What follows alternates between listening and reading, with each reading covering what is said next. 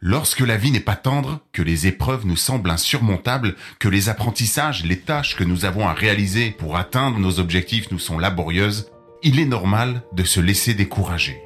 Mais voici l'histoire d'un homme ordinaire qui a transformé une tragédie en quelque chose d'extraordinaire. Restez bien à l'écoute jusqu'à la dernière seconde et découvrez comment cet homme a réussi à déplacer une montagne à main nue. Histoire d'audace, c'est le podcast des personnes qui ont décidé d'oser entreprendre leur vie pour ne jamais regretter d'avoir vécu à moitié, et ce malgré les peurs, les doutes, les incertitudes et le manque de confiance en soi. À chaque épisode, je vous raconte l'histoire inspirante, bouleversante, motivante d'un homme ou d'une femme qui a vécu l'inattendu, qui a fait face à l'adversité et qui a décidé de transformer sa vie et souvent celle des autres par la même occasion. Je partage avec vous ma propre réflexion, mon inspiration, des clés concrètes extraites de ces histoires et bien entendu, j'attends toujours votre interprétation à vous dans les commentaires pour qu'ensemble nous puissions toujours oser trembler pour vibrer.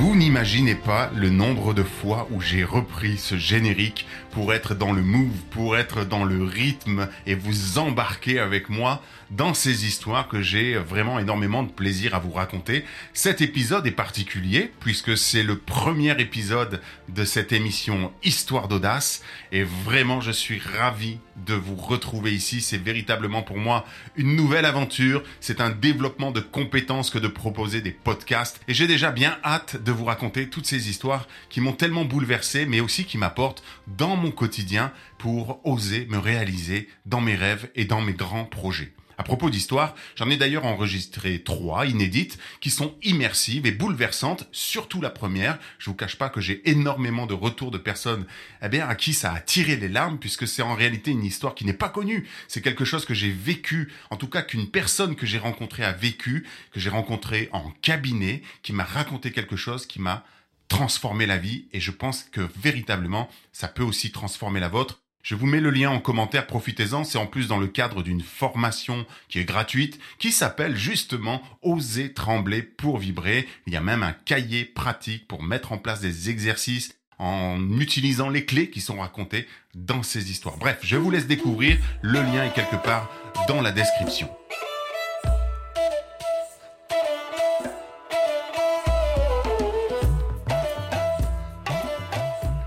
Je vous propose un voyage en Inde. Isolé des grandes villes, le petit village de Gellor dans l'état du Bihar, donc en Inde, est aussi le village dans lequel Dashrat Manji et sa femme Falguni Devi vivent une vie simple et heureuse malgré la pauvreté de leur quotidien. Dashrat était perdument amoureux de son épouse et elle, évidemment, de son mari.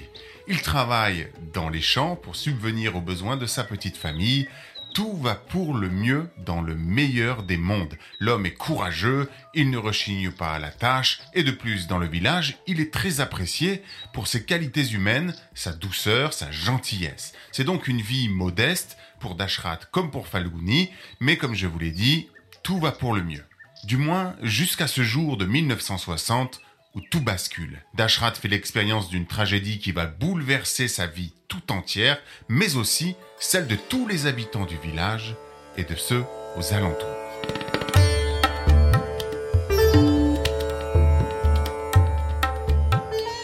L'histoire diffère selon les versions, mais l'issue reste malheureusement la même. Alors que Dashrat travaille dans les champs à quelques kilomètres du village, ce jour-là, sa femme Falguni, bien qu'elle soit enceinte, se prépare, comme convenu avec son mari, pour le rejoindre, pour lui porter de l'eau, son repas, et surtout, eh bien, profiter un petit peu de lui, passer du bon temps ensemble. Pour cela, il lui faut arpenter une petite partie de la montagne qui surplombe le village. En effet, le champ dans lequel travaille son mari est juste de l'autre côté d'une petite crête. Et ce jour-là, le soleil brille très haut dans le ciel, ce qui rend le sol sec et encore plus instable qu'à son habitude. Vous l'avez compris, le chemin est sinueux et malgré sa prudence, Falgoni trébuche, glisse, dévale la pente, la jarre qu'elle portait sur la tête se brise littéralement et alors qu'elle est couchée à même le sol, l'eau se répand tout autour d'elle et se mélange avec le sang qui coule de son crâne. Gravement blessée, la vie de Falguni est en danger.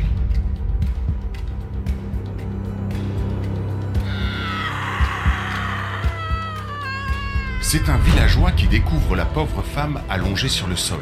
Après l'avoir rassurée, il court à toutes jambes pour alerter son mari. Une fois averti, Dashrat évidemment quitte le champ en catastrophe et va au plus vite au secours de sa femme. Arrivé près d'elle, elle est toujours en vie. Ouf Mais il est inquiet et surtout, il se sent démuni. Il tente évidemment de la soutenir, de la calmer, de la rassurer. Mais la douleur est insoutenable pour Falguni. Dashrat comprend alors immédiatement que la situation est beaucoup plus grave qu'il ne le pensait et qu'elle doit absolument bénéficier de soins médicaux d'urgence. Mais le village est isolé. La montagne fait barrage et le prive de toutes les commodités dont il a besoin, à commencer par l'hôpital qui se trouve à plus de 55 km. Pas de voiture, pas de moyens de locomotion, Dashrat ne peut pas attendre. Il n'a pas d'autre choix que de transporter sa femme agonisante à bout de bras en traversant les chemins difficiles et les collines escarpées. Malgré ses efforts, désespéré, Dashrat ne parvient pas à rejoindre l'hôpital à temps. La pauvre femme succombe de ses blessures, les médecins n'ont pas pu la sauver.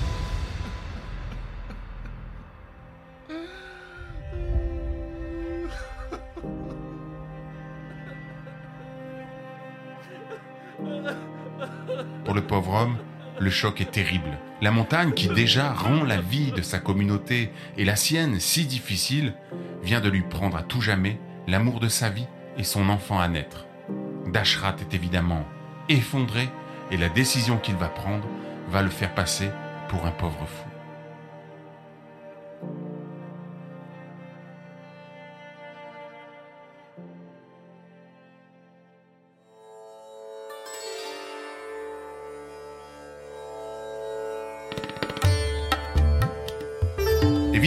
Dashrat est bouleversé et il mettra beaucoup de temps à s'en remettre. Mais il est aussi déterminé. Déterminé à éviter que d'autres personnes ne subissent le même sort que Falguni. Il prend alors une décision audacieuse, courageuse, pour transcender sa douleur et faire de cette terrible tragédie une source d'énergie, de motivation et de détermination pour réaliser quelque chose d'extraordinaire. Non seulement pour changer sa vie, mais aussi celle de toute sa communauté. Armé de quelques outils rudimentaires comme une pioche et un marteau, ou tout simplement un burin, Dashrat commence à creuser un passage à travers la montagne. Entendez bien qu'il creuse la montagne, il déplace de la terre sur le côté pour faire une traversée. Et les gens du village l'observent. Ils pensent tout simplement qu'il est devenu fou par chagrin.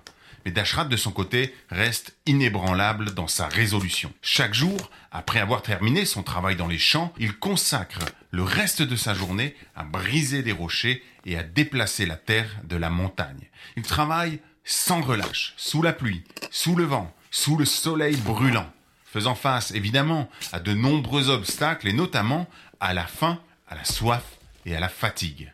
Mais il ne renonce jamais à atteindre son objectif. Il est animé par une cause et une foi infaillibles. Il dira plus tard que si la mort de sa femme a été le déclencheur, l'idée de permettre aux villageois d'avoir une vie plus facile en accédant rapidement à la ville, eh bien, était ce qui le motivait chaque jour à creuser un passage dans cette montagne. Mais alors que seul il creuse pendant de nombreuses années, Dashrat n'imagine pas ce qu'il va se passer par la suite.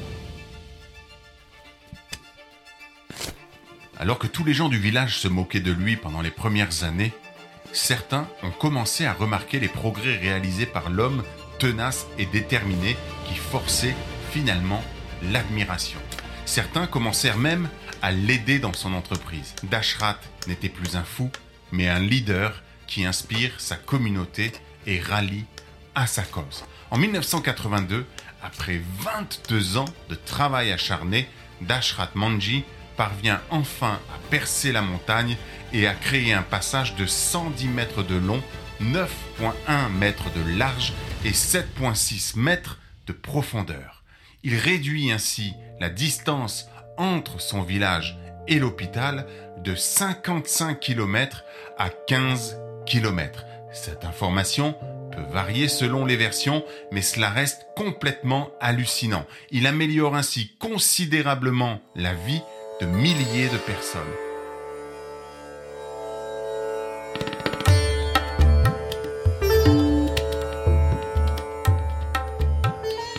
Depuis, les habitants de Gaylor et des villages voisins ont accès plus facilement aux soins médicaux, à l'éducation et à d'autres services essentiels.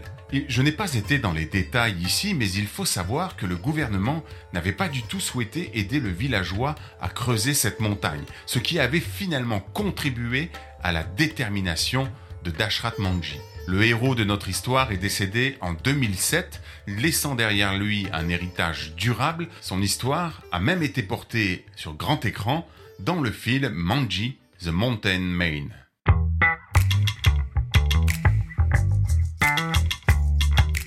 Que nous enseigne cette histoire qui continue d'inspirer des milliers de personnes du monde entier?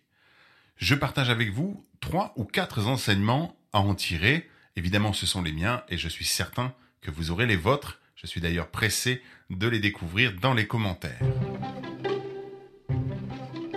Le premier est que les tragédies que l'on traverse dans la vie sont parfois à l'origine de projets ambitieux que jamais nous n'aurions relevés dans nos vies.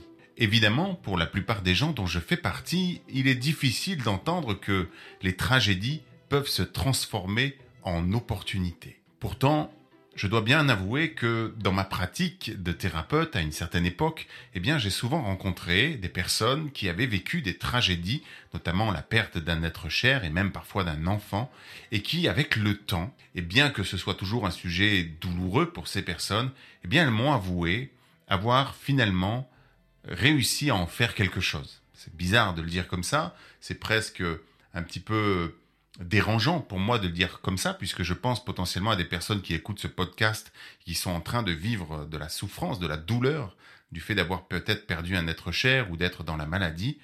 Mais il se trouve que, avec ce temps, eh bien, beaucoup de personnes ont une sorte de philosophie de vie. Elles ont réussi, finalement, à transformer cela dans leur compréhension, dans leur regard, en quelque chose, eh bien, de, je dirais pas jusque dire jusque bénéfique, mais en tout cas quelque chose d'utile qui peut leur permettre de vivre mieux dans leur vie et peut-être même parfois, eh bien, d'aider d'autres personnes à vivre mieux dans leur vie. Si ce que j'explique ici froisse des personnes parmi vous, je veux bah déjà m'en excuser puisque évidemment ce n'est pas du tout l'intention qui est la mienne. Euh, si d'autres personnes ont vécu justement des drames et ont su en faire quelque chose, eh bien, je suis très curieux de vous lire en commentaire pour en savoir un peu plus à ce sujet. Le deuxième enseignement, selon moi, est que lorsque l'on est animé par quelque chose de plus grand que soi, quand on associe ses objectifs à ce qui fait sens et qui nous fait vibrer jusque dans nos tripes, alors la détermination n'est pas forcément quelque chose de difficile, mais je dirais presque une conséquence de ce qui nous anime. C'est presque normal, finalement. Peut-être que, vu de l'extérieur, des tas de gens peuvent dire, mais c'est courageux, euh, c'est incroyable, cette détermination, alors que pour vous, eh bien, c'est juste normal. Voilà. C'est juste normal parce qu'il n'y a pas d'autre issue, il n'y a pas d'autre voie. Là aussi, je serais curieux de vous lire si ça fait sens pour vous. Et enfin, pour terminer, cette histoire me rappelle une citation du philosophe allemand Arthur Schopenhauer qui disait ceci. Toute vérité par trois étapes. D'abord, elle est ridiculisée, ensuite, elle est violemment combattue, et enfin, elle est acceptée comme une évidence. Vous l'avez certainement déjà entendu, et dans cette histoire, Dashrat Manji était un vrai leader. Il a rallié à sa cause en incarnant la mission qu'il s'était fixée. Pour naturellement, au bout de quelques années, eh bien, les villageois se rallient à sa cause, toute sa communauté et même le pays entier. Alors qu'au départ, il était moqué, il était ignoré, il était ridiculisé. Ne cherchez pas à convaincre, incarnez votre objectif, laissez parler les gens du village ou même la famille, agissez simplement avec discernement et les gens seront convaincus quand ils verront les résultats.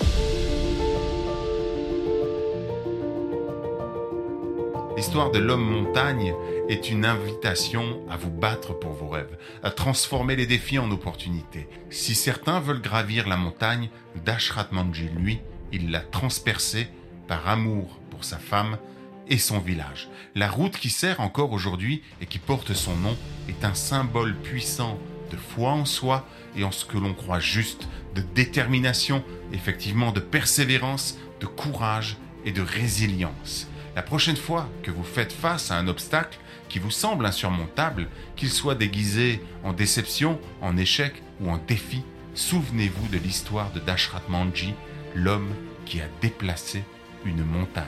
Puissiez-vous trouver en vous la force, la résilience pour surmonter les épreuves, poursuivre vos rêves, aussi difficiles qu'ils puissent paraître, et ainsi créer un impact positif dans votre vie et dans celle des autres. Avant de partir, n'oubliez pas de télécharger les trois histoires inédites et la formation gratuite pour oser. Tout est en description. Dites-moi aussi en commentaire si vous avez aimé cette histoire. N'hésitez pas évidemment à soutenir cette émission en mettant une note, peut-être jusqu'à 5 étoiles si vraiment c'est génial pour vous. Un commentaire aussi évidemment sur les différentes plateformes aider à faire connaître cette émission. Et quoi qu'il en soit, je vous retrouve avec grand plaisir dans le prochain épisode dans lequel je vous raconterai l'histoire de ce marathonien qui a gagné une course essentielle à son palmarès en la perdant.